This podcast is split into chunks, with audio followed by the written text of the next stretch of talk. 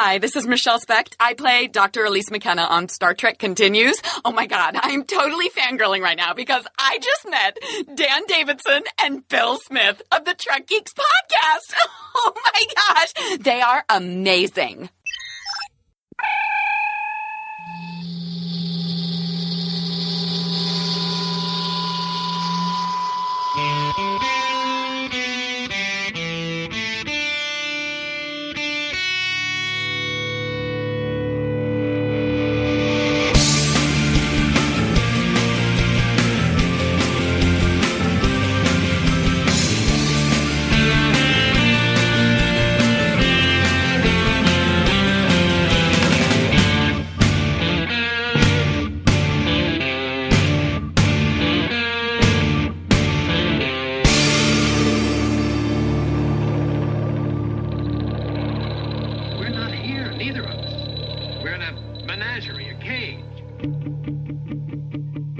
Biggest little show this side of the Alpha Quadrant in your independent Star Trek podcast. Welcome, everyone, to Trek Geeks. I'm your co host, Bill Smith, and this is episode number 96. Getting really close to 100, and we're just super thrilled to do this every week. And thank you all so much for downloading. Joining me as he does this time every episode is my illustrious co host. You know, I would blow up the planet he was on just to change the course of the ribbon and enter the Nexus. He's the largely expendable Dan Davidson. And, buddy, my idea of joy doesn't involve a 19th century Christmas, it involves you being silent. Welcome aboard. Well, thanks. I appreciate it. Thanks for uh, that great introduction. But how do you know that your version of the Nexus, there aren't going to be tons of me everywhere? Just like Well, because 20 or 30 of me. Because it's my joy. and that would be my level of hell. So, Ninth circle. Yeah, and that's um, so episode 96, buddy. Nine or six. Yeah, it's pretty awesome. We got uh, some special discussion to, to, to do today. We're Eh? going to talk about eh, what- we're going to talk about one of your favorite films, Dan, and of course, again this week we have a special guest gig for the full hour. Oh, I love the full hour. Yes. Uh, we uh, had the pleasure of meeting tonight's special geek guest.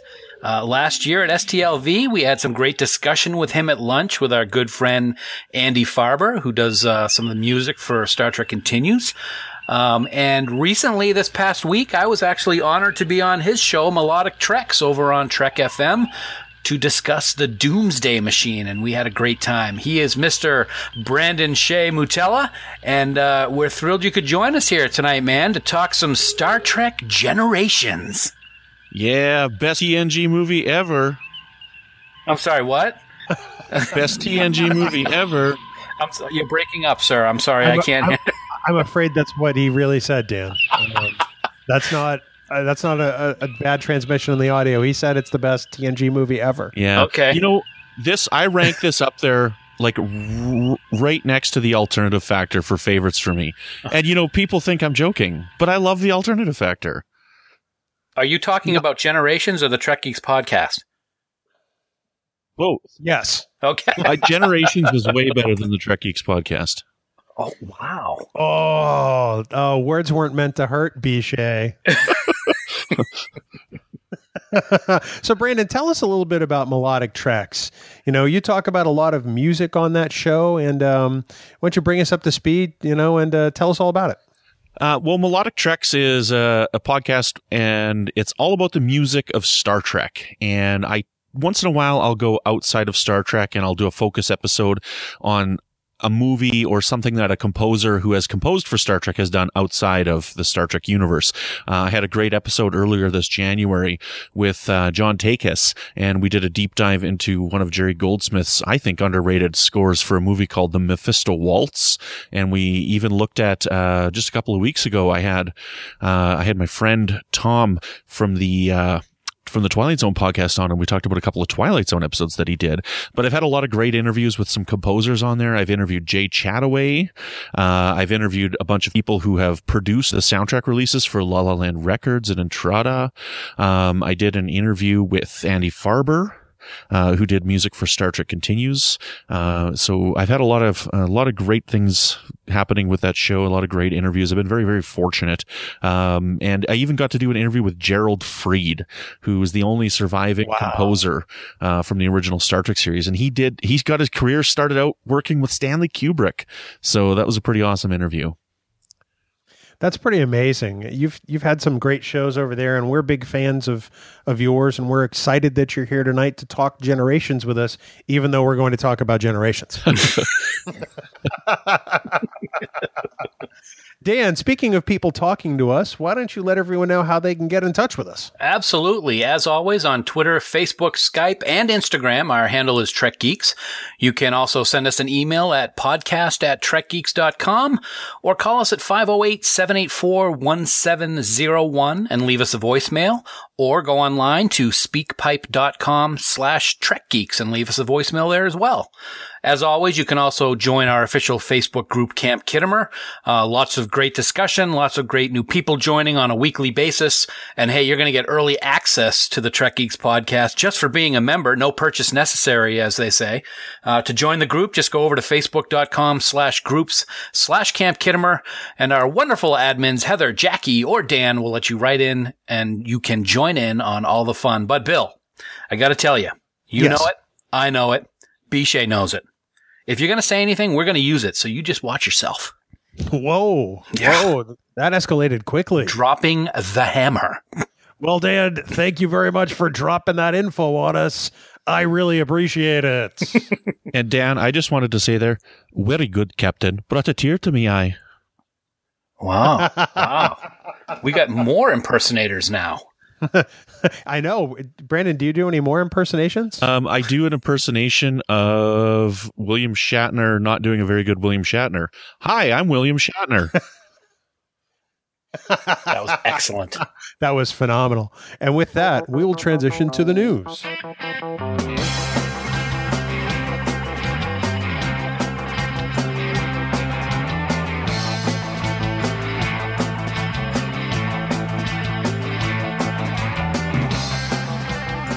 Gents, it's time for the news from TrekNews.net. oh, whoa. Was, was that Peter Brady doing the ABC News thing? it's time to change. It is time to time to rearrange. Shana na na na na na na now. Na na na na na. Dan, uh, of course, the news from TrekNews.net brought to you by our good friends at TrekNews.net. And did you know, sir, that they are online? At TrekNews.net? Go figure. Dan, up first, the latest update on the DS9 dock, what we left behind. And it doesn't look like they're leaving anything behind. They are leaving nothing behind, Bill. Uh, it is just amazing. Uh, the $500,000 goal was achieved on Tuesday evening, March 6th at around 9 p.m. Eastern time, a full five days before the fundraising ended. And that is just phenomenal when you think they were only asking for 150 initially and then they went through all of their stretch goals in record time and they have s- surpassed $530,000 as we, as we record this evening. So uh, that final stretch goal has been achieved and as a result uh, the folks uh, on the documentary will be working with CBS to bring us some high definition scenes from our favorite series and uh, names like Mike and Denise Okuda and VFX master Doug Drexler, among others, are reportedly going to be working on that special stretch goal. So that is pretty awesome. That really is awesome. It makes me wonder what they're going to do as far as as selecting scenes. It makes me wonder what they're going to do about music. Um, it seems like music is going to come up a lot in this podcast. It's a good thing you're here, Brandon. um, uh, how does deep, where does Deep Space Nine rank for you? Um, I, you know, I know you love some original series. I know you love some Generations. Are you a big Deep Space Nine fan? Deep Space Nine's our favorite Trek series. Ah, Yeah, That's very good. you're a you're a gentleman of taste. yeah. TOS is right behind it, but uh, D Space Nine is where it's at, baby. Nice. I, we couldn't nice. agree more. I think it's the same thing for me too. And no one cares what Dan thinks, so we're not even going to ask. Well, him. I'm going to tell you one thing I think. What's up? Anyway, I'm hoping, and I and as as as awful as this scene is, I hope the scene where the Defiant gets destroyed is one of the things that gets done in HD. It's amazing to watch that battle scene as it is. Seeing it in HD is just going to be uh like mind numbing. That's my wish. Wow, Brandon. Brandon, do you have any wishes for the Deep Space Nine doc as far as HD scenes? I just hope that the only HD scenes they don't that they use is not only the clips from Birthright Part One from Next Generation. um, I can second that. Yes. Um, although I'm surprised you don't like that episode, or do you? I, I do like the episode. I just hope that they come up with some new clips. yeah, that uh, standard def shot in the beginning of that is really painful. Um, moving on, gents. It looks like Star Trek Discovery has a new captain, Dan. Oh boy, they, the news every time they announce some of these new cast members, it they just seem to go from level to level, and this was a big one. Jason Isaacs has been cast as a captain, and not just any captain. He is going to be captain of the USS Discovery as Captain Lorca. Now, some people may not be familiar with the name. Uh, he's very recognizable, though. Jason Isaacs, you may know him as Lucius Malfoy in the Harry Potter franchise. Uh, he also played Colonel William Tavington in uh, 2000's The Patriot with Mel Gibson, which is uh, a movie that Bill has uh, a love, a lot of love for. Um, so he is going to be the other major lead alongside Sonequa Martin Green uh, when Discovery launches sometime, sometime. Sometime. Eventually. yes. so, uh, also in addition to uh, Mr. Isaacs being cast, we are also told that joining the cast as a cadet named Tilly is Mary Wiseman. Uh, she apparently will be a cadet in her final year at the academy who is assigned to be on board the Discovery. So that is pretty cool too. We're going to have some little Wesley Crusher kind of person on the ship. I've got a prediction for her right off the bat. And my prediction is she may as well be wearing a red shirt. wow. Because uh, I'm sorry, a cadet named Tilly. I'm just going to leave it there. Okay. I'm going to leave it there. Um, so, in looking at the casting announcement and, and Jason Isaac's character name of Captain Lorca, I'm curious as to whether or not he's going to be human. Thoughts, gentlemen? Brandon, you go ahead first, man. Ooh, I don't know. I mean, I guess I was kind of surprised with the announcement. I mean, I, I know he's a good singer, and that song "Wicked Game" was just outstanding. um, uh, uh, wrong, wrong, Isaac. What? Uh, this is the guy who was the bartender on the Love Boat. I know this guy. I know this guy from a TV show that he was in called Brothers. Um, so that's where oh, I yeah, that's a him. So, great. yeah, it had um, oh, what's her name from the X Files season nine? Um, I'm drawing a blank as uh, her name. Annabeth Gish. Annabeth Gish, yeah, that's right. Um, I don't know if he's going to be human or not. I I gotta say though, I was surprised with today's culture and today's society, and we're trying to be inclusive. I was surprised to see a white male as the captain when I got the announcement. Well, you also have to look at it as the lead of the entire series is going to be Sonequa Martin Green. So I'm Right. wondering if that kind of allows that to take place without too much backlash, so to speak. Yeah, I don't. plus, you also have to figure that Michelle Yeoh is going to be cast as the Right. captain of the Shenzhou. So I wonder if it makes me wonder how much Jason Isaacs is actually going to be in Discovery. hmm What I find interesting, and I'd like to get your guys' take on it, is if we look at all six captains now and all the people who played them, I think Jason Isaacs is the one that is the most quote unquote famous at the time of their casting. What do you think? Yeah, I think you're right about that. I'll um, yeah, I, I have to agree with that.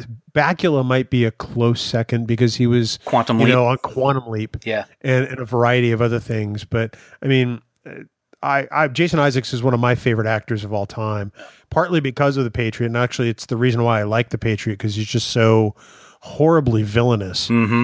You know, in one scene he kills both Rene Auberjonois and Heath Ledger. I mean, you know, how can you go wrong with that? I mean, it's, he's he's badass.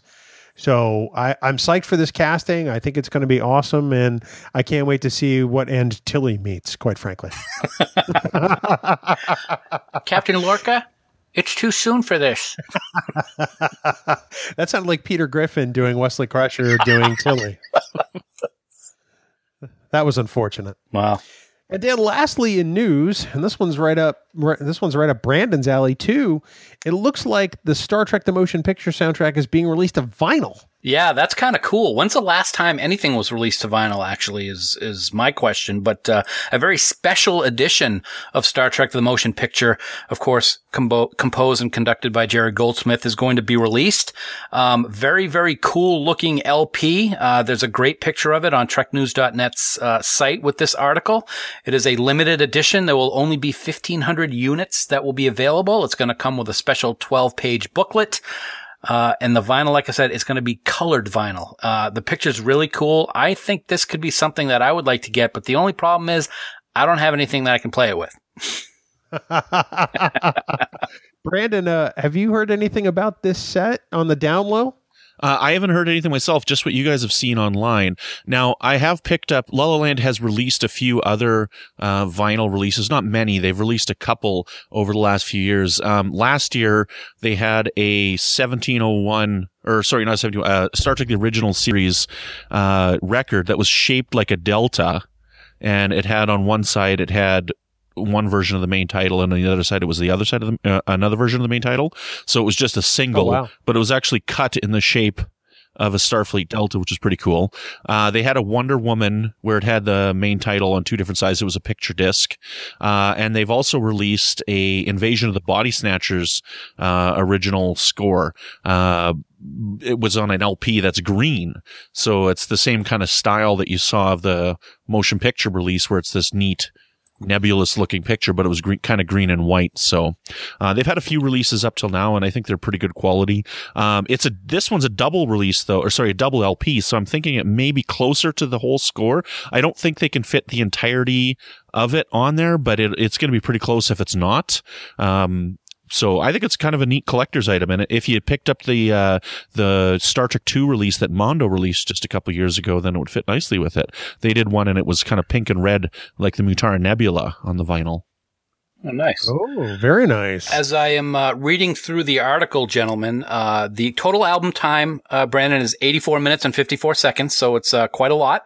And as we uh, will be releasing this podcast on Tuesday, March 14th, uh, the album will be available at the time that you are all listening to this at 12 noon Pacific time. It will be available at La La Land Records. So, uh, go buy yourself a double LP super duper Star Trek motion picture album that you can't play on anything if you don't have a record player. yeah, it's. I I don't know where I'm going to put a turntable because uh, I haven't had a receiver in years. So Of course, now they do have turntables with USB connections so you can put it in your computer. Wow, I Did you never know even that, stopped to think about that. What's a record? Because I'm old and go. I'm a fuddy duddy. Yeah, What's a right. record? Is that like an MP3? Um, it's a. Uh, it's something that Tom Brady breaks all the time. There you Records. go. Yeah.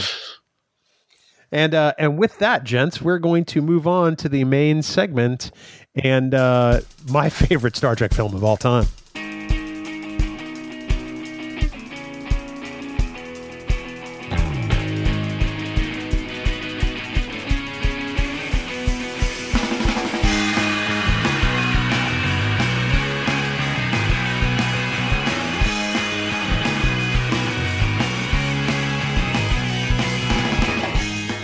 Gentlemen, we gathered together today to talk about Star Trek Generations. And I think we first started talking about this in Las Vegas uh, when we were having lunch. And uh, Brandon, you, uh, you know, especially expressed an interest in talking about it. And we figured we'd save it till a time where we could talk with you. Um, I'll be perfectly honest in that I have a hard time being. Um, fair about Star Trek Generation simply just because I've developed such a hatred for it since 1994. And I don't think I hated it as much as I did when I first saw it. So that probably takes us into, you know, probably finding out when you guys first saw it, where were you? What did you think? And were there any particular memories from watching the movie that stood out for you? So, Brandon, maybe we'll start with you. this was an epic event for me. I had discovered I, I, I was knee deep in my Star Trek fandom right at this time. You know, it was late ninety two And the episodes that really got me into Star Trek and hooked me right off the bat, I'd watched Shore Leave on a Saturday of the original Star Trek. And later on that week, I started watching Chain of Command Part 1 in its first run. And I was hooked right off the bat. So this is 92. Right after this, Deep Space Nine comes out.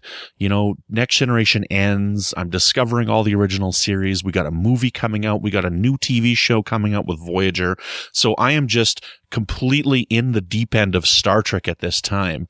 And at this time, I'm living in a small village. Well, not a village, a small town in northern Saskatchewan called La Ronge. There's 5,000 people there and we've got one theater in La Ronge. I'm 13 years old. This movie plays on a Friday, Saturday, and Sunday night, one showing. That's the only time this movie theater is open. And I go to every single showing of this movie and I'm I'm completely hooked and it completely captivates me because it's right at that time in my fandom. I'm 13 years old. I'm in love with Star Trek and I fell in love with this movie. Um, we were talking on uh, on Facebook Messenger the other day there, uh, Bill, and I was really into movies at this time and I just recently watched A Clockwork Orange and I took this movie very seriously. I'm like, man, you know, Malcolm McDowell's in this. This is some pretty serious stuff. Like this is going to be like Academy Award nominated movies. This is going to be like the best picture of all time. like I really took this movie seriously when it came out. I was, and, and so that was it. Like it was an event for me. It was the first major motion picture that had a humongous impact on my life. Wow, that's quite the testimonial. My Um, goodness. Yeah, because I mean, my story is nowhere near as as grandiose or exciting. Dan, how about you? Um, where did you see uh, Generations? Did you see it opening night? I know you don't typically go opening night, and um, and is there anything that stood out about it for you? this is really probably going to aggravate some people or, or upset some people. And maybe it just is a testament to what I feel about the movie, although I don't, I don't hate it as much as Bill does. I honestly have not the slightest idea when I saw it, what I was doing, anything. I do, I, I've been racking my brain all day because we're looking at our notes for what we're going to talk about tonight. And you pose those questions in the notes, Bill. I haven't the slightest idea. And I don't know if that's good or bad. Uh, I wish I could give more. I do remember that I was very excited that it was going to be a movie which had both crews because that's what we had had up to that point. Um, but we'd never seen them together. So we knew that there was going to be a meshing of it. But other than that, I just don't recall where I saw it, if it was opening night and my initial thoughts on it. It's, and I apologize, but, uh, I'm, I'm not going to make stuff up, but that's, that's what I got for you. Bill, I just want to say if you if you want to, you know, co-host this with a fan, you know, like you can give me a call, right? Oh, totally. Well, that's part of the reason why you're here, Brandon, so that uh, Superfan one seven zero one over there. I got Um, plenty of things that I love about the movie. I just don't remember what I, dudes, I don't remember what I was doing this morning when I woke up. So how am I supposed to remember November 1994?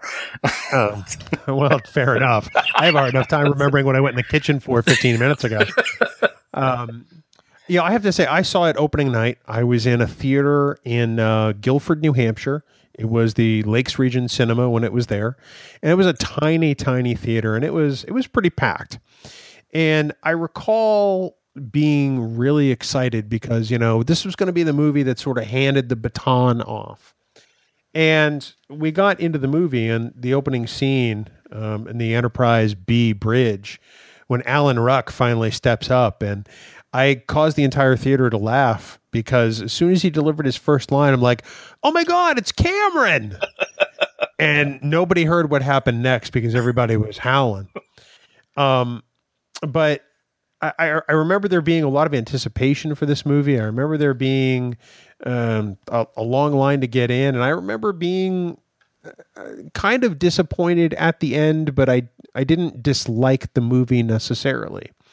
So that's kind of where where I'm coming from on this. Um, it, it probably makes sense to review some of the key elements. You figure we've got um, Data's emotion chip plays a big part in this movie, and I think at first I was kind of surprised that they actually went to that uh, in this film um, because they hadn't really dealt with it since I don't want to say se- uh, late season six, early season seven, and all of a sudden it added a new depth to data that I don't think I've anticipated they were going to introduce to the films. Does that make sense? It it does make sense, and and um, Brandon, I'll be very interested in hearing your take on what you thought about the storyline of the emotion chip. And I know that it had a lot to do with what things that happened in the movie as a result of the emotion chip. I thought it was the biggest mistake of the entire movie. I really honestly do. Nothing else bothers me as much as what they did with the emotion chip and how data reacted to having it and having it turned on. Yeah, I agree. Like it's pretty painful watching that Mr. Tricorder scene. You know, like that's for me that's also the part that's just that's a I squirm in my seat every time I watch it. I'm like, this is really painful. And I don't care what LeVar Burton or whoever wrote this said, pushing Crusher into the water is freaking hilarious. I, I agree with you because she falls right by Bloody Knees Worf, which sounds like a pirate name. If you notice, you know, when that goes into slow mo and she's falling over the side of the sailing vessel, Worf's climbing up the side of the ship and his hmm. knees are totally bloodied. That's hysterical. Yeah. But I have to agree. I think that's absolutely hilarious, quite frankly. Um, I think it's interesting that they decided to do the plot line of the emotion chip. And I think it's wonderful. It's something that you couldn't do in the TV show because the TV show, you need to have a consistency from week to week. And they didn't have quite the character growth and character development that they have in television shows nowadays. So it is, I'm, I'm kind of glad that they tried to do that. I just don't think that it worked. Yeah, I think it provided some interesting conflict for data, but I think in some of those scenes, especially the one later with Picard and stellar cartography, uh, something is off with that scene, and I think it's the pacing. Because there was the opportunity for you know a, a great dialogue between them, and Picard is speaking in really hushed tones until he sort of unloads on Data, and and Data is is really unsure of himself, and I think that maybe architected or staged a little differently with a little bit different pacing, it, it could have been something really special. One thing that I actually liked about that scene, guys, was when Picard does haul off and says, That's an order, Commander. You see Data completely jerk back into his normal android mode. I thought that was a good part on Brent Spiner's acting part that, that happened, but he was still, he sat down. You could tell he was still nervous, but that is one thing in that scene that I did like is his reaction. There's, I I like the scene a lot. It works for me. The, just the comedic elements in the movie don't work for me, but the stellar cartography scene does work for me. I compare that one to the scene in, ah, I think it's peak performance when Data loses the battle against, uh, Zakdorn guy and he like Yeah. shuts himself down and is like, I'm not on duty anymore because I, I failed. I think it's that episode, right? That's Yeah, correct. that scene doesn't work for me you know and i'm like oh my goodness data like i think that one's over the top but but in this one when he's fighting with the emotion chip it makes more sense to me that he's he's not quite as comfortable with how he's performing Okay.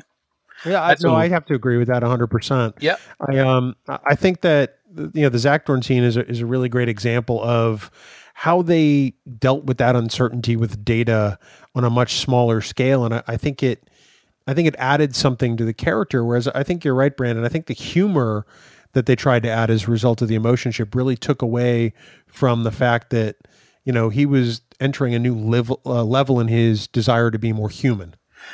It, it's it's funny, guys, that you you each have a specific moment with Data's emotion chip that you think is the one that doesn't work the most. Um, the humor, stellar cartography. For me, the part that doesn't work most is his being frozen with fear when they're on the Amargosa uh, station and uh, Geordi is being taken prisoner um, by Dr. Soren. The way that he is unable to move or or do anything when Riker asks for help. I thought to me that was a little bit too much in terms of what was going on with Data. That was the one that got me the most. Yeah, I have to agree with that 100%. Um, it- uh, there, there are some definite miscues for Data's character, although I think his journey in this film is an important one because it, it it positions the character for the rest of, of the films. Unfortunately, I mean, they don't really deal with this emotion chip as, as much as perhaps they ought to. You know, in this movie, it's fused to his neural net, but in Insurrection, they find a way to, you know, uh, to make it extractable because he doesn't take it with him to the Baku homeworld. Um, and in First Contact, he can turn it on and off. Right. So I, I think it's it's a thread that I think they let go after this movie, and and and that really bothers me because there was the potential for such great growth for Data there. Yeah, but is that a fault of this movie or the other movies? Oh no, I just think it's a fault in general. Yeah. Um, I I think there are plenty of other faults for this movie as far as the writing for Data goes, but I think the one thing that this movie gets right in this aspect was they they pulled on this thread. And you know whether they did it, you know, right or wrong is up for debate. But I think it added depth to Data that the character needed after seven years. Does that make sense? Yes, You bet. absolutely. Uh, so obviously the nexus plays a huge factor in this movie and I- i have to say i, I still kind of get confused by the concept of the nexus because you can either be there or you can't and maybe part of you gets left behind um, why don't you guys give me your thoughts about the nexus in general and uh, brandon i guess we'll start with you So the Nexus for me is kind of another dimension, right? And you go into it and it's almost like a dimension of thought. And that's why you have the ability to control what happens. And because anything that you think of can happen, right? It's just how we perceive it. Then that's why it's so hard to get out of it.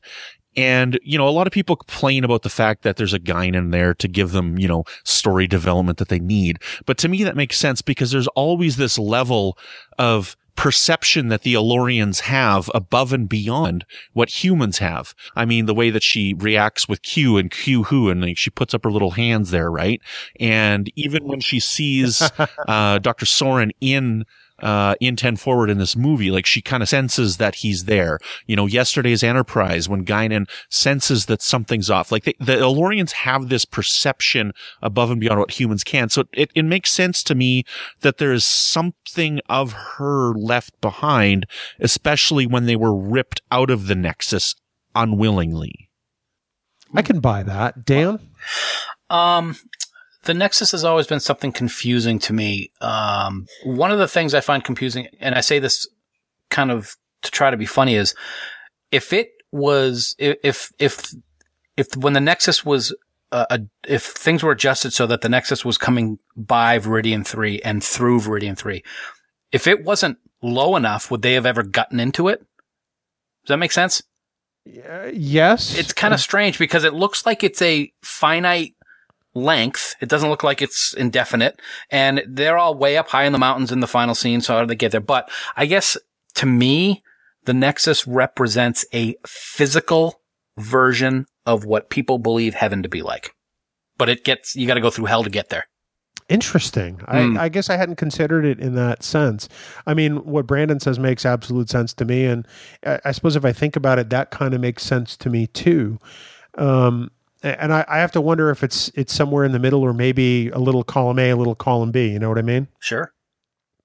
I think one of the things that that I'm glad this movie does is they introduce more El-Aurians other than just Guinan.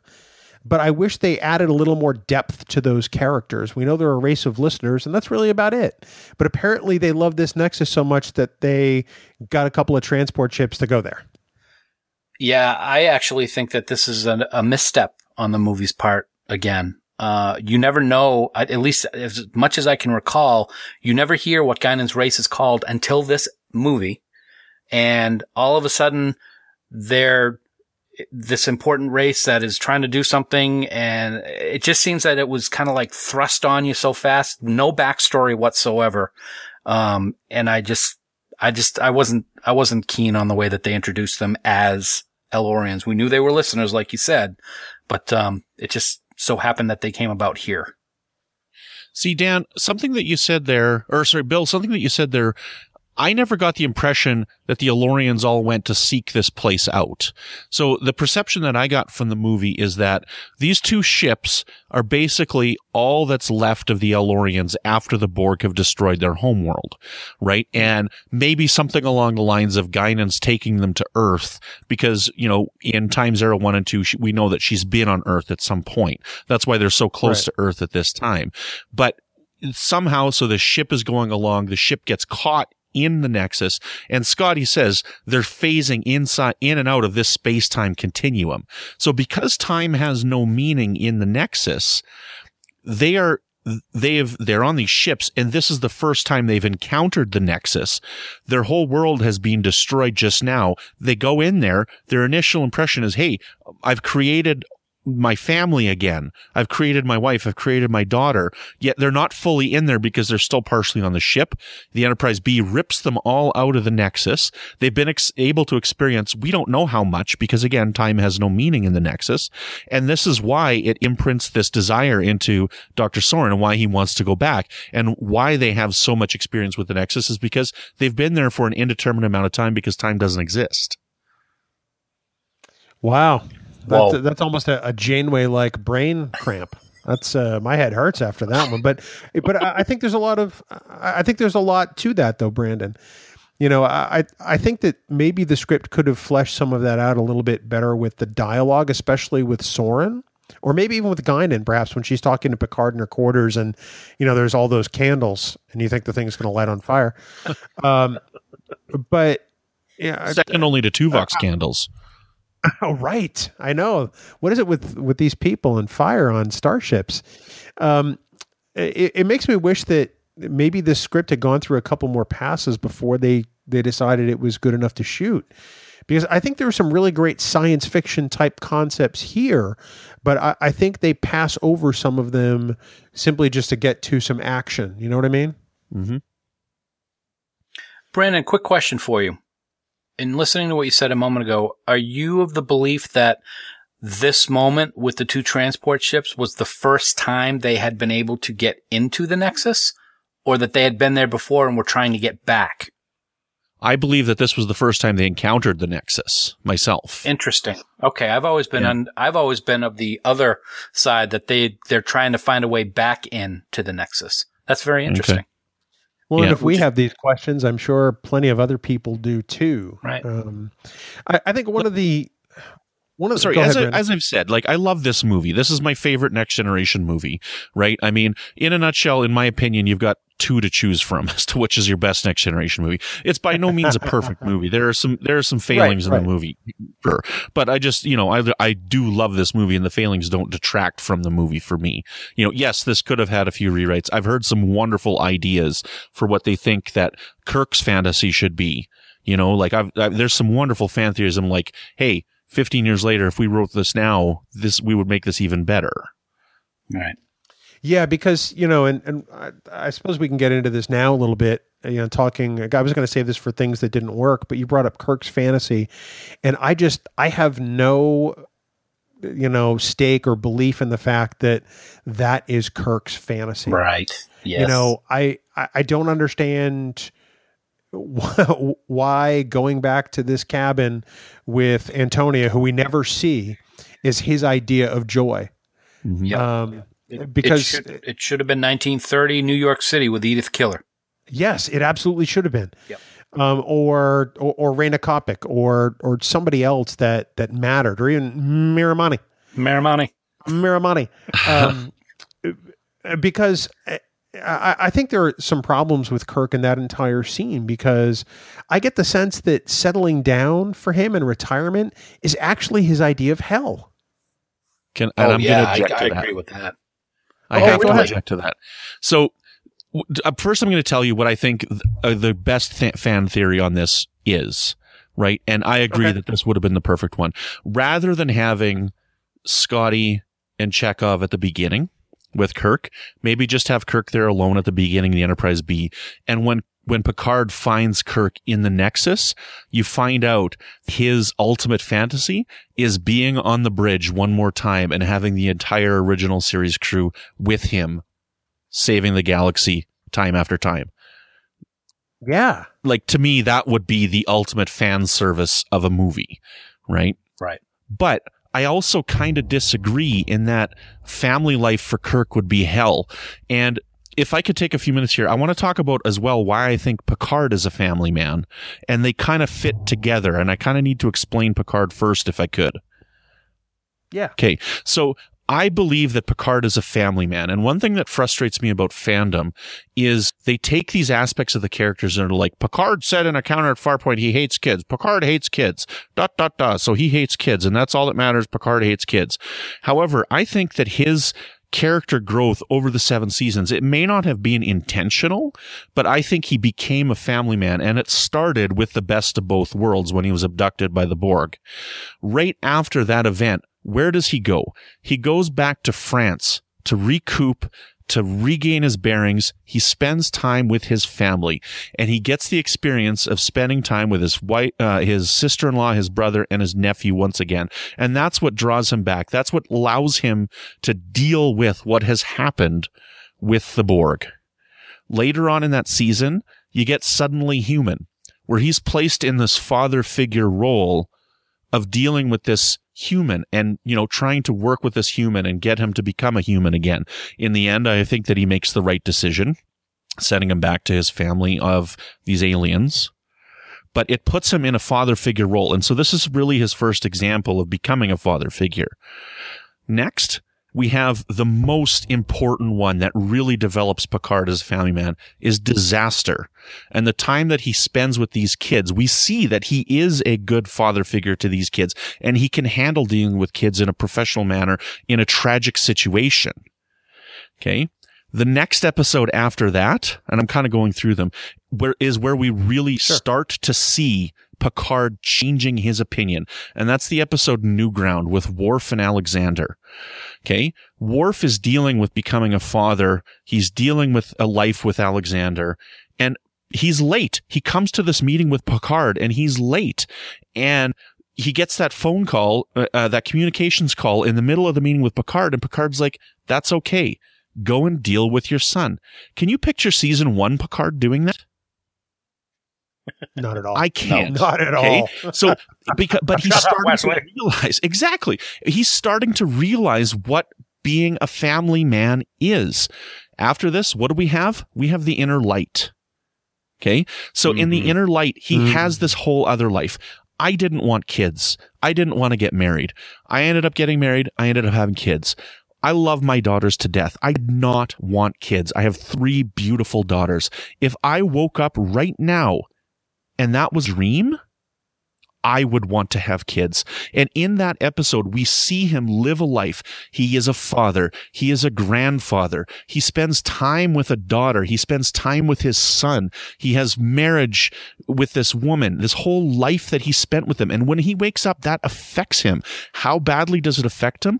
Take a look at the next episode. Lessons when he shares this with Nella Daren. This is the most important event in his life. And this is why I'm not a Picard and a Crusher shipper, is because he never shared that with Beverly Crusher, but he shared it with Nella Daren. He found right. somebody that he could love, but he's conflicted. He's a captain and he's conflicted with his duties. He's conflicted with what he's good at. Okay. The next episode is Journey's End. Look at how important family is to Picard in that he doesn't want to let these Aboriginal people down because of something one of his ancestors did. Okay. So there's another example of family right. being very important right. to him. So this is a general progression of this character and how he's developed into a family man. I don't believe that it was intentional, but with the way that it's gone on, Plus, we have the final episode. I can't remember the name because I always forget it, but there's the one where he thinks that guy is his son because Bok changed his DNA. Right? And he's confronted finally. I may have a full grown oh, right. son. Turns out not to be the case, but again, he's confronted with it again. So to me, now this is the exact same sacrifice that Picard has had. He's starting uh, that, sorry, that Kirk has had. He's starting to realize what he has given up to be one of the best captains in the history of Starfleet. And this whole same thing was in the Paradise Syndrome with, with Kirk. Okay. When Kirk lost his memory, fell in love with Miramanee, had a child with Miramanee, he was still Kirk. He didn't remember everything. He remembered some stuff, but he was still Kirk. He was just Kirk without the memories of being who he was. And he fell in love with Miramanee. And I really believe that Miramanee was the perfect woman for him. And that's when he realized what he's giving up to be a captain when Miramanee died. So both of them are family men who are realizing the sacrifice that they have had to make in order to do the jobs that they do and be the great captains that they are. I, I can appreciate all of that. You, you, you know, you make a, a great case. I just, uh, uh, I, I have two points. I, I don't think I just don't think Kirk would retire. I just I don't think he's got that in him, and I certainly don't think he'd think that the galaxy owes him one. That's kind of an anathema to Kirk. Um, and then with Picard, I can believe that you know he you know his idea of joy would be a family. I have no problem with that. You know i, I like you i've never been a shipper as far as crusher and picard. Um, i just i thought it was odd that his idea of joy looked like 19th century england. I thought that you know, if it weren't family for Picard, I thought it would be, you know, investigating some ancient civilization and uncovering ruins because we know that's his joy and his passion. Although I can absolutely, you know, see everything you're saying with regard to the whole family aspect. But wouldn't that house be very similar to the house that was in France? I know it's not identical, right? I mean, they had a different kid play Renee as well in the in the dream sequence and stuff. But again, to me, that's like his Right. nostalgia for the history of the Picard family is what I see in that house. Especially with the clothes, which seem a little 19th century too. Yeah. You know, I, I, i- if if it looked a little more like family, I might buy it a little more. But it seemed like just an, an odd choice for the character. Dan, you were uh, trying to chime in there for a second. Yeah, I was just going to say the thing I can, I can, I love the, all of the points that you brought about Picard and how his character developed. And uh, the inner light is the one that does it for me. That's the one that to me shows that he is a family man. And I, I've always loved that episode. Kirk, though, he even says that in this version of his fantasy, as we're calling it, he talks about how he was going back to Starfleet. So he didn't like retirement. He wanted to get back on a ship and do something. And I think that's a very critical part. In this, he's saying, oh, things are going to be different, but he doesn't have the, uh, I don't know what the word is. He doesn't have like the, it doesn't, Exactly. It's it's not like it's not like a you know I'm gonna do this, damn it, and that's it. He's like I'm gonna go upstairs and I'm gonna tell Antonio I love her. That it just doesn't sound as as strong a Kirk moment as we've seen in in in past episodes or movies.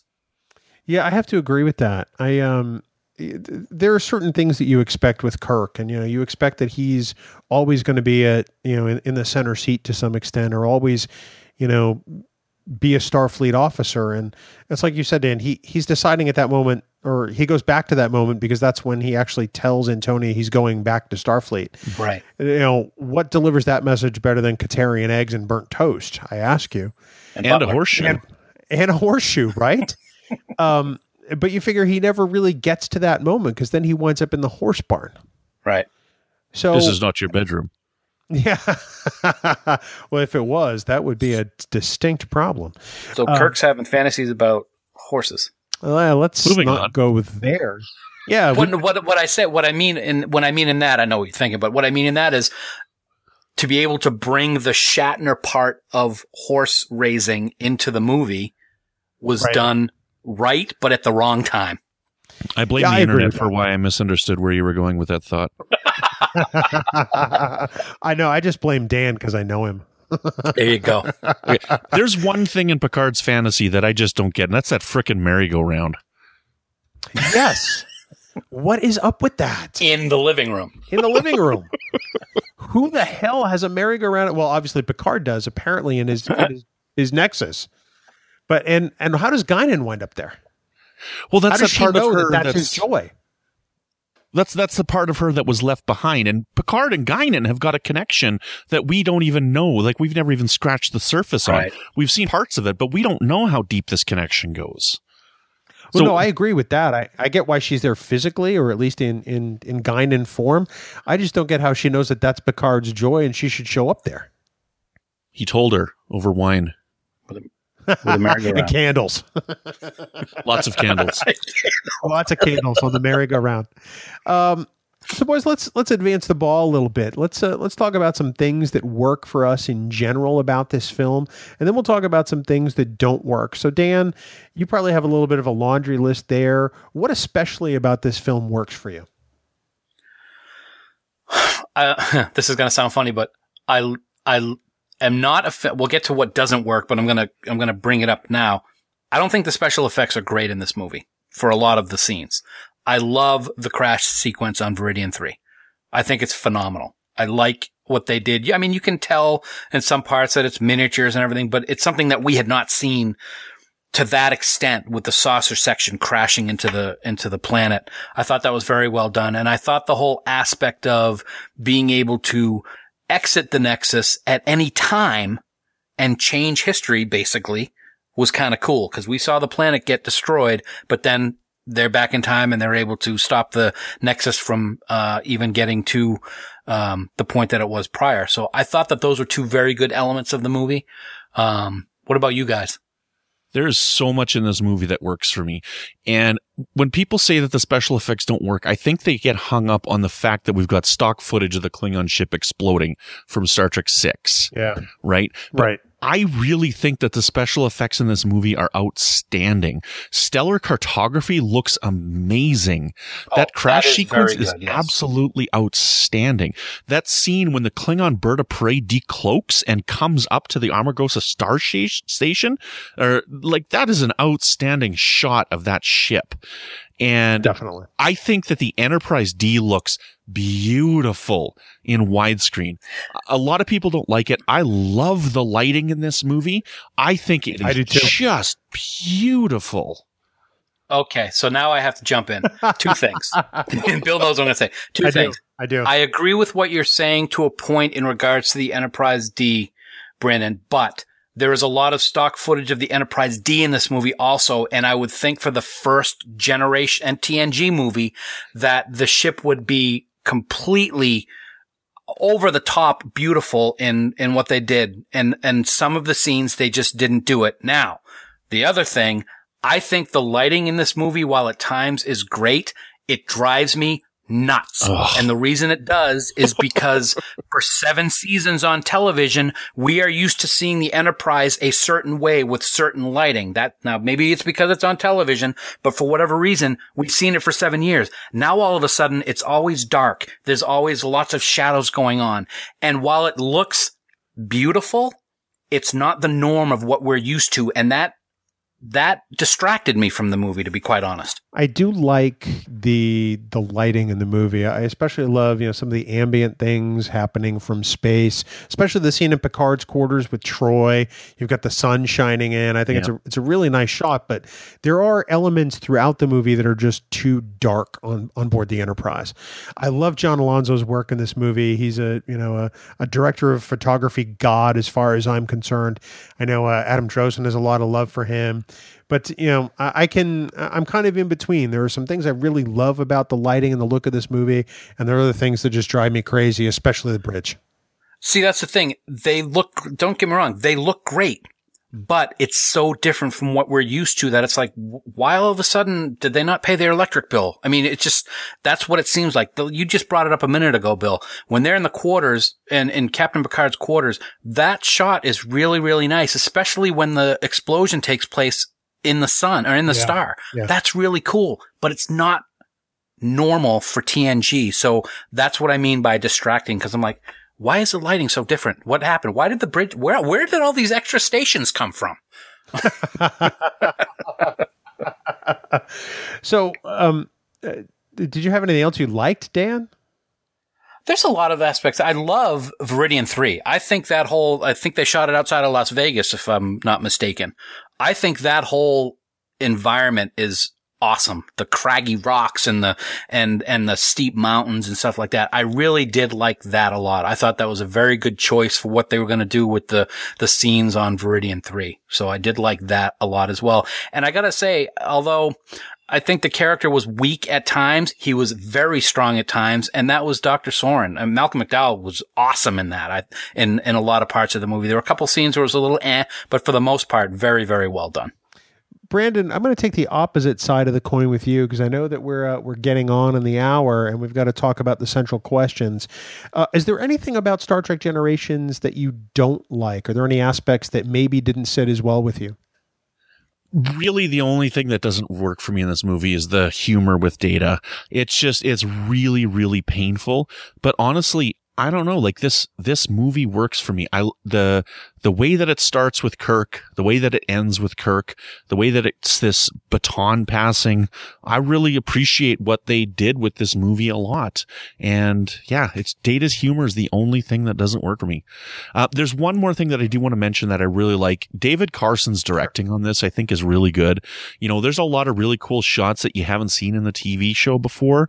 You know, like when they come down into engineering and they're kind of focusing on the station, the camera moves up and pans and that woman looks over and you kind of take a shot with her and then it continues to move along. There's a lot of neat shots in this movie that I really like as well. Yeah, I have to agree with that too. Uh, David Carson does a really nice job. I, I think this is his first film, perhaps. Yeah. Or it's among his first, if it's not his first. And uh, I thought he was a very solid choice to direct this movie. It, it, it, definitely looks and feels like Star Trek. So I think that the team of him and Alonzo and, and sort of guiding this visually is, is really kind of fantastic.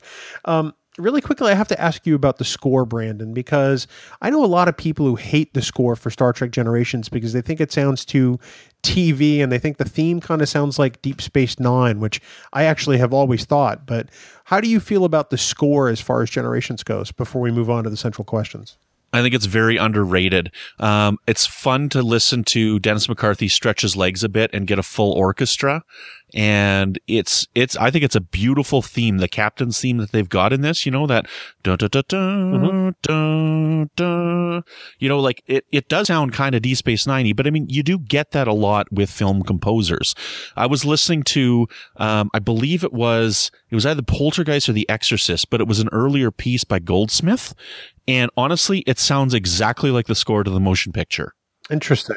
Huh. You know, and you, so you get that. A lot of people have those sounds and they tend to use them over and over. And, you know, if you're somebody who's like me, who's really into film scoring, you start to hear those things. Like John Williams, a lot of his stuff sounds very similar. James Horner, a lot of his stuff yes, sounds very similar, you know, and they go through phases right? Where there's certain times when they sound the same. Now, I'd mentioned on the Babel conference that this was around the time that he did the Deep Space Nine theme. I understand it's a, you know, year and a half to two year difference between the score for Generations and when he composed the theme, but is, that is within a period of, of work for Dennis McCarthy. You know, you go into the mid nineties or whatever with, uh, with James Horner, you know, beginning kind of with Patriot games and moving on into, uh, Braveheart and Titanic, and you've got this Scottish influence influence and this Scottish feel that you get in a lot of his music, you know, and that 70s sound that you get out of Goldsmith. You know, you get things that kind of come in waves. They're like, Hey, I like this new sound. I'm going to go with this for a little bit. And that's why people hire these composers is because they like their sound. No, I definitely. I, I don't think the score is as bad as some people think. I, I, do think it, it punctuates the film rather well. The theme, every time I hear it, you know, the opening credits does make me think of Deep Space Nine, but I don't think it's a bad thing because I like the Deep Space Nine theme, honestly. So, um, right. gentlemen, let's. Move on. Well, he uses a lot of French horn, right? Yes. McCarthy definitely. uses a lot of French horn in his music. Totally does. I love French horn too. Um, gents, let's move on to the central questions. Um, I'm going to skip around these a little bit because I, I probably have them in the wrong order on the outline, but uh, bear with me. Um, was this movie a fitting end to Captain James T. Kirk? And Dan, we'll start with you. I really uh, have to say, I don't think it was. Um, I understand that the, this was not the original way that Kirk was supposed to die in this movie. He was supposed to be shot in the back by Dr. Soran uh, on the bridge uh, between the two um, uh, peaks, so to speak. So instead, the bridge falls on the captain, the man who was on the bridge his whole career, dies by a bridge. So that's kind of quirky in that it happens like that. Um, I don't think it was a fitting end to to that character at all. He did get to save uh, a planet with millions of people on it, but mm, I just I, I think it could have been done. His death would have been better some other way. I think. Brandon, how about you?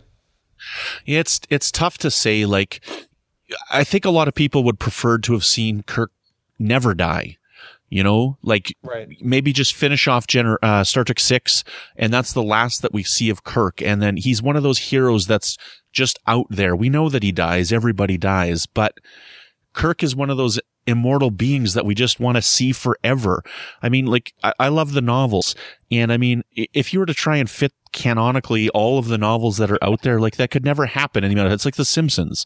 You know, we're in 30 some seasons of The Simpsons and they're still in grade four, right? It's these, these characters that just go on and on and you just keep telling their stories.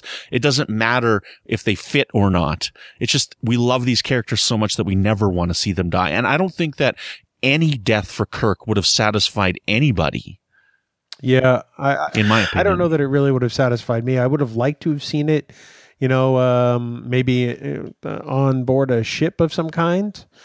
Um, you know, m- maybe something a little more heroic than necessarily falling with a bridge down a, a canyon. But go ahead, Dan. So I was going to say, you know, the more I think about it, there's a great novel um, which deals with McCoy and what we see him in TNG, and then and then in this novel, how he dies. And I'm not going to get into the details of it, but it's it's something that's very very special. He's not doing anything special. I kind of would like to see Kirk after all the things he's done, after all the sacrifices he's made, even though he doesn't like retirement, which we see when he's in the Nexus have him sitting at home out on a porch with a blanket around his leg or something like that, just content and happy. That's the best way I think uh, we could have uh, seen if we were going to see that Captain Kirk See, all we passing can- on. What, like the end of Godfather Three? I was just going to say that. I was just going to say that.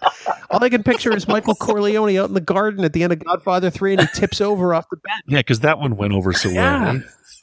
People just loved that Oh, movie. I know. Jesus, sorry guys. Well, and then, gentlemen, Well, if he didn't die this way, though, then he, the Borg couldn't have brought him back in the return, and then we wouldn't have got that's Avenger right. and the Mirror Oh. Universe, Tiberius coming back in the novel. I love talking to a fellow novel reader. oh boy. Um, and lastly, gentlemen, we'll consider where this film fits in the pantheon of of TNG films. Um, I'll go first since uh, I, I've made it, you know, no secret of the fact that I think this is the, for me personally, this is the worst of the TNG movies, and I think that it's because it fails at its primary mission.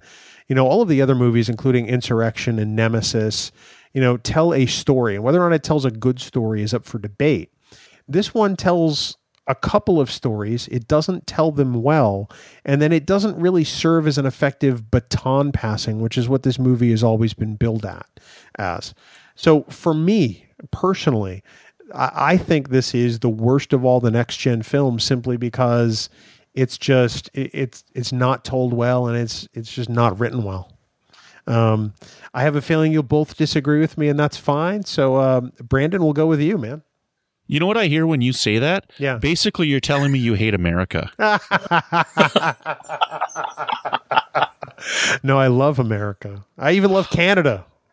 yeah, Canada. Hey, I know that place. That's where I'm from. Hey, Um, uh, for me, the movie works. I mean, this is my favorite TNG movie. Um, to me, my least favorite TNG movie is Insurrection. Um, I think that's a pretty painful movie myself, but it, I think they were very successful at what they intended to do with passing the baton from one generation to another. I know that a lot, in hindsight, a lot of next generation fans would have been like, look, just give us our next generation movie and leave it at that. But I like what they tried to do. And as a baton passing, as a swan song, I think this works a heck of a lot better than These Are the Voyages. fair enough. Dan, how about you, Oh, man? Wow.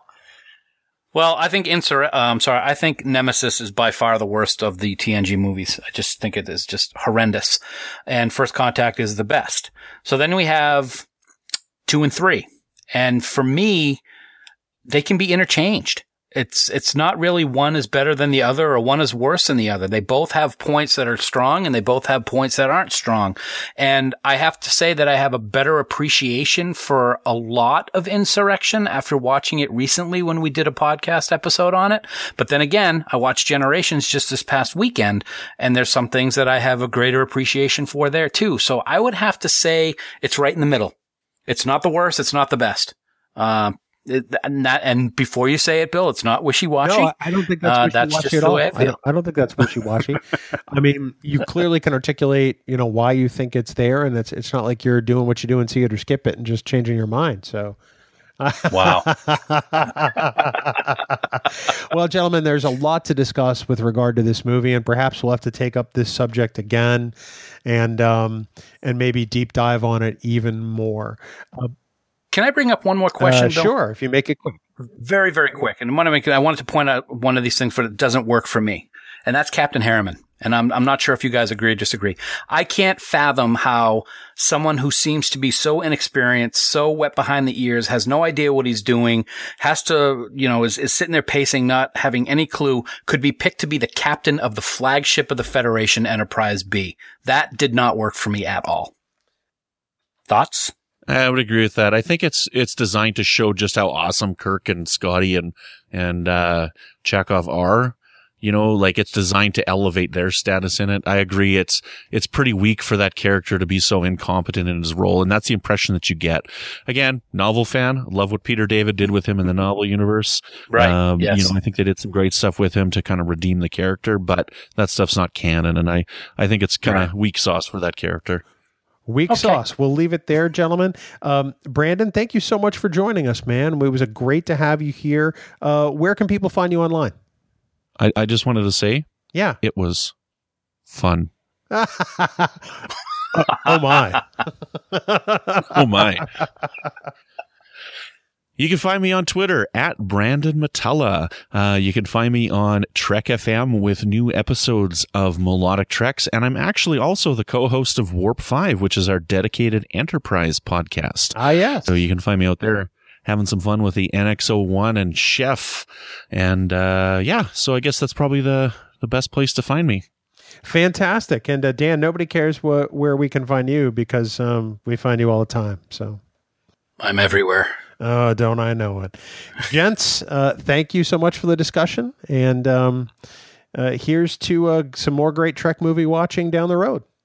And Dan, before we depart, we probably should thank our friends in the band Five Year Mission. They are so great to us each and every week. They let us use their amazing songs for Trek Geeks, and uh, we are so fortunate to be able to play their music.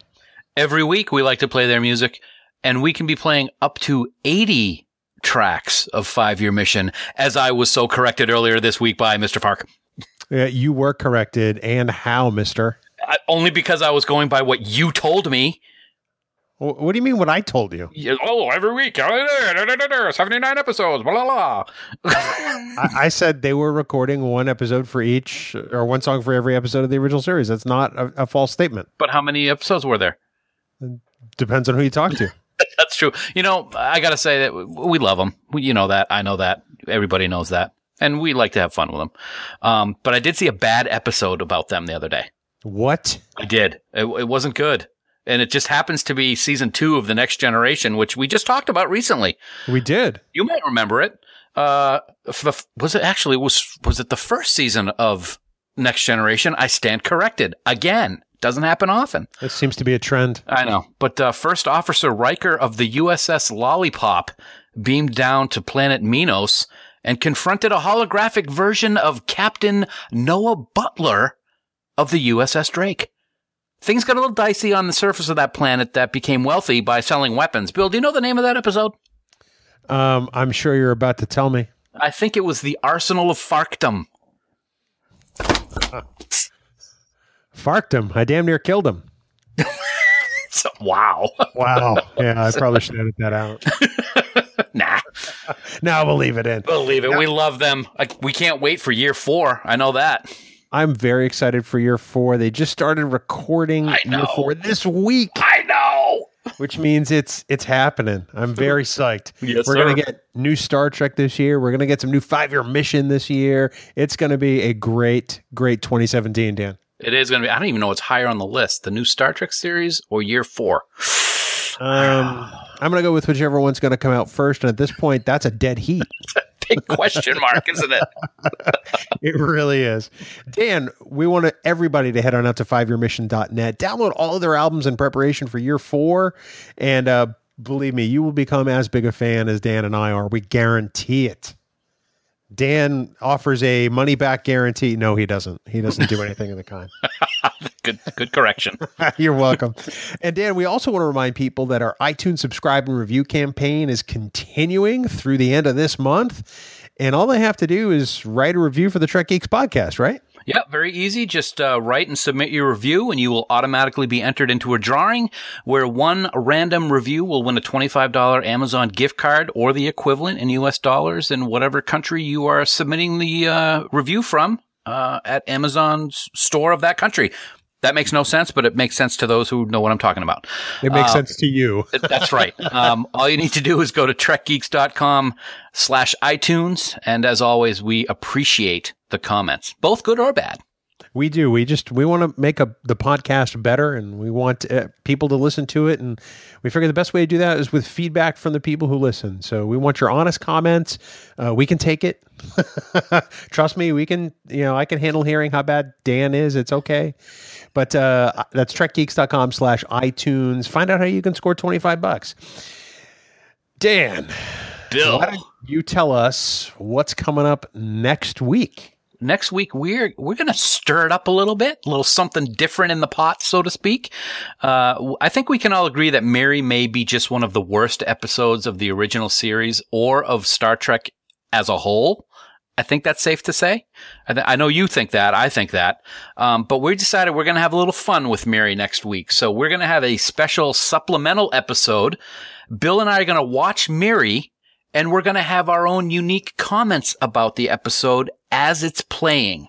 So next week, it is Trek Geeks Theater just for you guys. You know, you and I, well, one, we've never done a commentary for an episode. Something we talked about a couple years ago. Um, my wife made some very infamous comments that we'll mention next week. But um, we've also never watched the original series together in all the years we've known each other. Right. The only time we've done it was last year when you had that great, or this year, I should say, in September when uh, you guys did the man trap. I was on vacation at the time. I jumped on board for about five minutes just to say hi to everybody.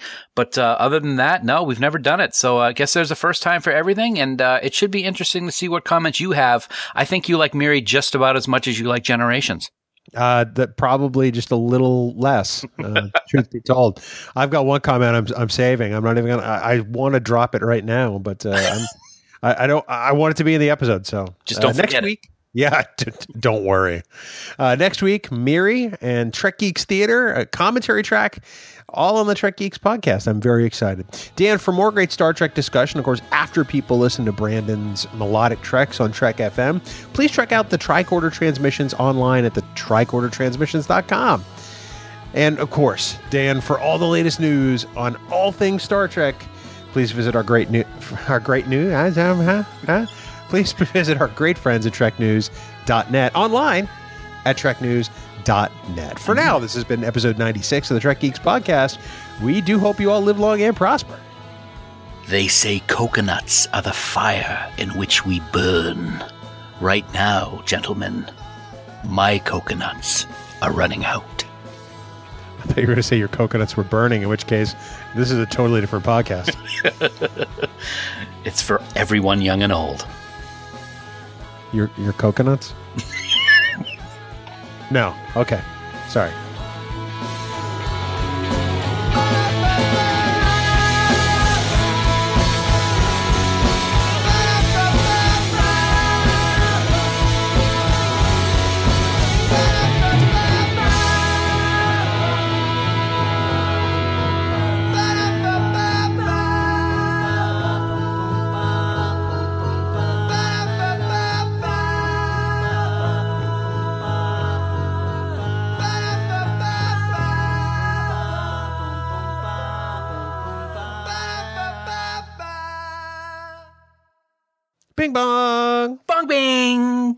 Whoa. Oh, shift on me there. Bong bang. I see what you did. mirror universe. Yeah, Oh boy. tribbles are not dangerous.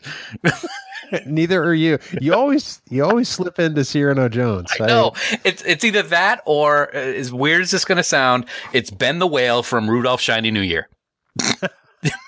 You ever seen that one? No, no, I never did. It's not great. It's one of those stop animation ones from back in the 70s. Rudolph Yeah. is trying to rescue baby New Year who's been kidnapped by the giant monster bird Eon the Terrible. I'm And- sorry. Wait, wait. The giant monster bird Eon the Terrible? That's what he sounds like. That's what he does. He's very funny looking. He's he's yeah, he's Big Bird. And so Rudolph and his friends go searching on the island of lost whatever, I don't remember the name, the archipelago of last year's, and they're riding a whale and his name is Ben and on the back of his tail he's got a big clock, so it's Big Ben. Get it? Uh, is he from the island of Misfit Whales? What? what it's is it quite possible. But at one point, the whale and the bird are nose to nose, and the whale talks kind of funny, and he goes, "Yeah, you- you're a bad bird, Eon," and it reminds me of Cyrano Jones. Okay, Your, your is- dribbles are not dangerous, Eon. that is the most random thing you've ever come up with. It- aren't the outtakes just for random discussion? yeah, that is a fair statement. All right, so I'm watching Generations the other day to Mm-hmm. prepare for for our podcast today, and um, it's the scene in Ten Forward where you know Picard goes to meet Soran. Yes. And it- that is uh, that is just such a great scene in that movie, and the reaction Patrick has to his line, along with the music, is is just beautiful. You know, Soran goes, you know, time is the fire in which we burn, and I'm thinking to myself as Patrick gives that reaction, it's like, well, for him, time isn't really the only thing that just burned in a fire. Oh my God. Wow, Too soon? dude. Too soon? it's been like 23, 23 years. It's it's not too soon. Oh, that is. Oh my. Mm-hmm. That we're gonna get some hate mail on that one. speaking speaking of Patrick Stewart. Email. Speaking of Patrick Stewart, Yeah. I gotta I gotta say, uh, took the fam to see Logan last night. yeah. Oh, oh my god. Oh my epping god, dude. It was amazing. Patrick Stewart and Hugh Jackman gave the performances of their careers in this movie, I thought. It was unreal. So I was watching um, some of the video clips from Conan O'Brien today. Yeah. And apparently there's a scene where Logan has to take Charles to the bathroom. Yep. And I'm thinking to myself, that's a far cry from the, the X Men. Yes. That's that's going to be the worst retirement plan ever. yeah, there is that scene. And and what's interesting is it's rated R. It's it's quite violent. I Oh, will say wow. it's not for kids. I had no idea. Yeah, it's not for kids. It is pretty violent. But um, I think you and I were discussing, discussing it. Just to hear Patrick Stewart drop f bombs left and right, as he does in this movie, is worth the price of admission in itself. I could do an impersonation, but then you'll have to bleep it out, so it just won't make any sense. I when that movie comes out, I'm going to rip the audio from it and string those together as a ringtone for my phone. because what could be better than Sir Patrick dropping the f bomb six or seven consecutive times Yeah. when I got a text message? It was it was a great. Eric LaSalle, dude, is in this movie. What you mean, Doctor Benton from ER? Yeah, and uh, what's his name? The Soul Glo guy from Coming to America. the greatest love of all. Thank you.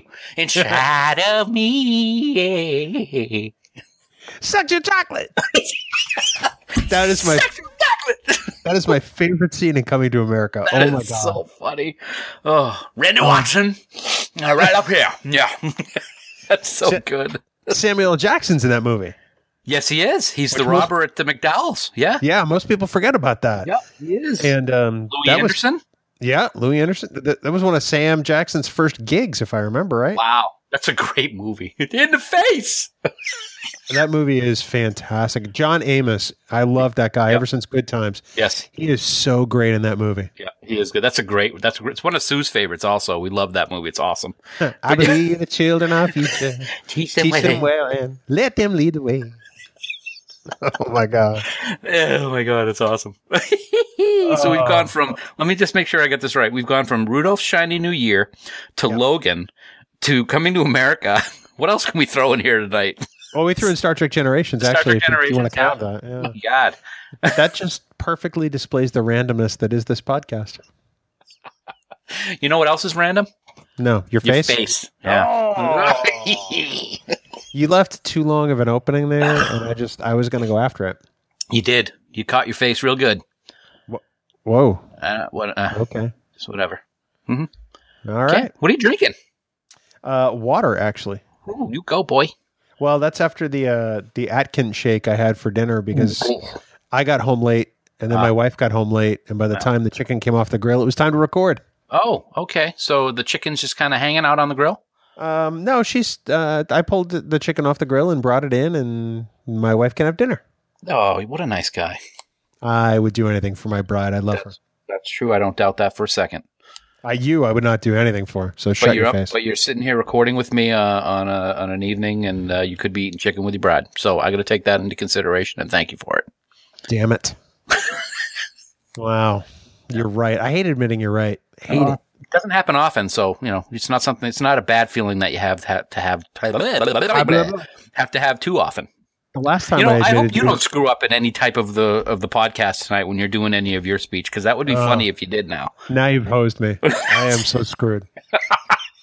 Yeah, I think the last time I admitted you were right was probably in 1998. after you drop my enterprise, No, that was in 96.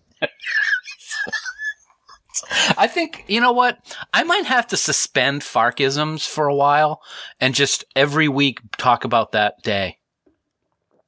What It's, would you uh, rather have? Oh my god, that's that's like asking me if I want cake or death. The, the like the Eddie Izzard bit. I um, I, I want the cake, so I guess I'll go with the Farkisms. All right. Lord knows I've heard those a lot less than I've heard. You dropped my enterprise for the last twenty damn years. I brought it to work um, to display because I brought some of the other things that I had home to put in the podcast recording studio when we get it finished. So I brought that one to work, and and our good friend Ben, who was a listener and now is also a, an employee uh, at the company I work at. Oh, I showed him. I told him all about it. I picked him up. I showed it. I turned it over. I showed the battle damage. It was a fine afternoon. Yeah, it was great. it was great. Yeah. Yeah, that's. Hope you enjoyed that, Ben. you ready to do this? Uh, I don't know if I'll ever be ready, but let's do it anyway. All right.